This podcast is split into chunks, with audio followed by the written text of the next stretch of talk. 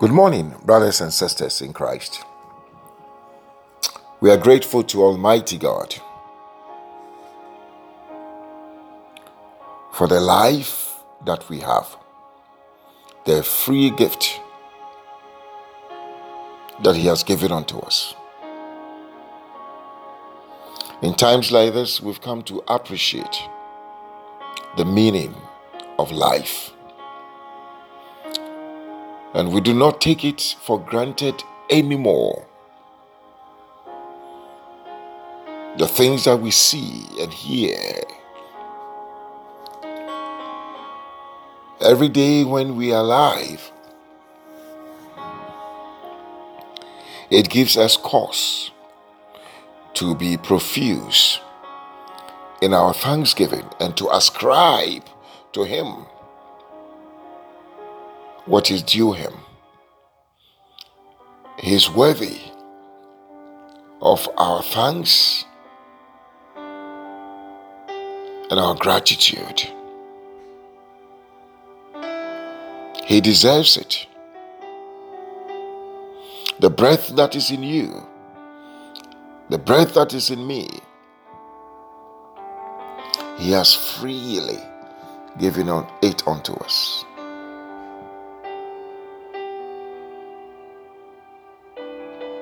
We are blessed beyond measure. Yes. If you can listen and access this podcast, you are amongst the most blessed people on planet Earth. To even afford a phone and credit and everything, many people are below the poverty line.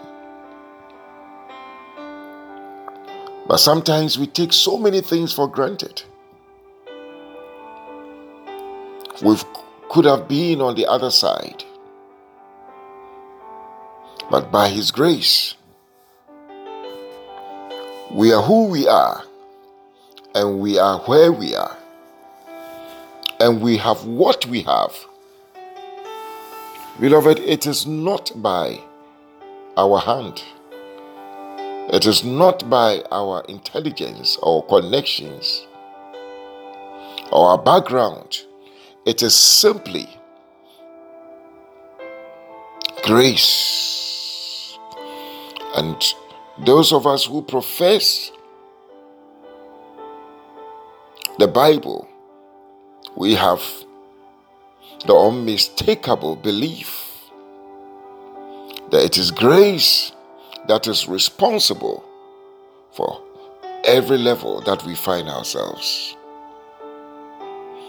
For he is able to make all his grace abound towards us, that we in all things at all times, having all sufficiency, will abound unto every good work. Mm. It is his grace Oh, yes, Father, we are grateful for the workings of your grace in our lives. We are eternally grateful, yes. We will never at any time ascribe anything to ourselves. No. You are forever to be given all the praise. We are grateful, Lord. Yes. And I also want to say thank you to all you wonderful people, precious souls. I bless you all for the daily partnership and fellowship that we have. And I believe that the Lord is doing a new thing in our lives and all shall see and know and consider and understand together. That is the hand of the Lord that has done it. The Holy One of Israel who has performed it. Yes. Yesterday, the Lord spoke to us on the need to seek first His kingdom and His righteousness. The revelation we got from it was that many are subscribing to the worldly ways of doing things, of acquiring things. But Jesus said, No. The kingdom of God has its own modus operandi, the way it operates, its principles, its governing laws, its operating philosophies.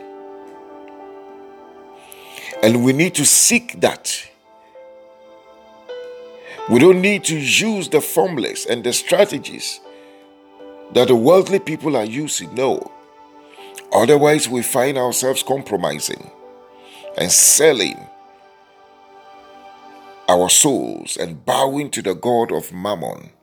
Jesus said, No one can serve God and Mammon. So today, we want to expand on that. And we want to take our reading from the Gospel according to Luke chapter 16, verse 8. Jesus says something.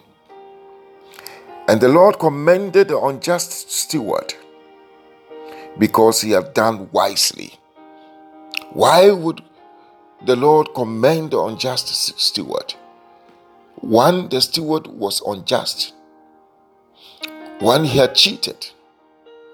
And when he was asked to give an account, he went to further do connections with the people who were owing the master and reduce the rates and the quantities. Yet, the Lord commended the unjust steward because he had done wisely. What it means is that in the earthly way or system, he had done wisely. That is how the world, you know, operates. That is what they do. So, within the worldly context, the earthly context, he had done wisely. Mm. He had gone according to their rules their plans, their formulas, their strategies. It goes on to say that the, for the children of this world are in their generation wiser than the children of light. Hmm. So Jesus was telling us that we who claim to be Christians, we are not wise. We have our kingdom of God ways, but we are not using it. But he was just making reference to look look at how these people were, are able to operate. They cheat, they cut corners, they lie. And within that context, that is they've done wisely because yes, they've done, I mean, within their context, everything was is right. But what about us? We are in the kingdom. Have we mastered the way of doing things? Have we mastered the way of prospering? That's exactly the message that Jesus was giving to us in this parable. That instead of knowing, understanding, studying how the kingdom of God works and its principles, to use to prosper, we are following the worldly principles. And that's why Jesus warned us and said, You cannot serve God and mammon. Those people are serving mammon, don't follow them. We are serving God, and in the kingdom of God, there is a way to prosper. And that is what we will be examining, if time permits, in the coming days. And one of the fundamental principles in the kingdom that Jesus, you know, talked about was the, the principle of, of, of, of giving or sowing. He says, Give and it shall be given unto you. Mm. There's, there are times that we want people to give to us, but, mm, but Jesus says, In the kingdom of God, it is the reverse. You only get when you give. Mm. So you might say, Oh, I'm poor. So the little money I have, I will not give. But that will entrench your poverty. Mm. Because he says that seek ye first the kingdom of God and his righteousness. And yesterday we explained that his righteousness is that is living by faith because it is a righteousness by faith. So you can say that, oh, my income has gone low these days, so I'll not pay my tithe. I will not give. I will not bless. the Bible says that the sorrows of them that follow, you know, upon unrighteousness shall be multiplied. yes. Because we cannot be wiser than God. Within the kingdom, there are certain things that we need to activate. God says that never come to me empty handed. Mm. There's something that we must give in order to get. It is called the, the law of reciprocity. We should give in order to get. Even if you are left with whatever, you must give. That is what opens the doors. God says in Malachi, Prove me whether I will not open the windows of heaven and pour out such a blessing that you will not have enough room to contain it. Other than that, we will be toiling. There's a kingdom way to do business, there's a kingdom way to transact, and that is not cheating. But one way is to give. The moment you give, you open a door. The moment you give, something goes out, doors are opening, or doors are opened unto you supernaturally. Oh, yes. And it is the faith in it that works, that brings it to pass. So many people can give and they will never receive because they did not wrap their faith in their giving. And that will not release the expected outcome.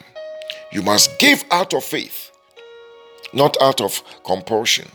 Paul says that nobody should be should be forced to give. Do not give grudgingly. No, give. A ch- God loves a cheerful giver. Give as anyone has been, you know, instructed to give. Yes. So that is one. We'll be examining quite a number of them, hopefully, as we go through the week. Some of the kingdom strategies or formulas to turn things around. God says, as long as this earth remaineth, seed time and harvest will never cease. You are expecting a harvest, but where is your seed? Hmm. He's the only wise God. Let us master his principles in the kingdom and see God at work in our lives. Beloved, the Lord bless you, the Lord keep you. The Lord cause his face to shine upon you and be gracious unto you, Almighty God. Lift the light of his countenance upon your lives and grant you his peace. May the grace of our Lord Jesus Christ, the love of God, the fellowship of the Holy Spirit, abide with us now and forevermore. Amen.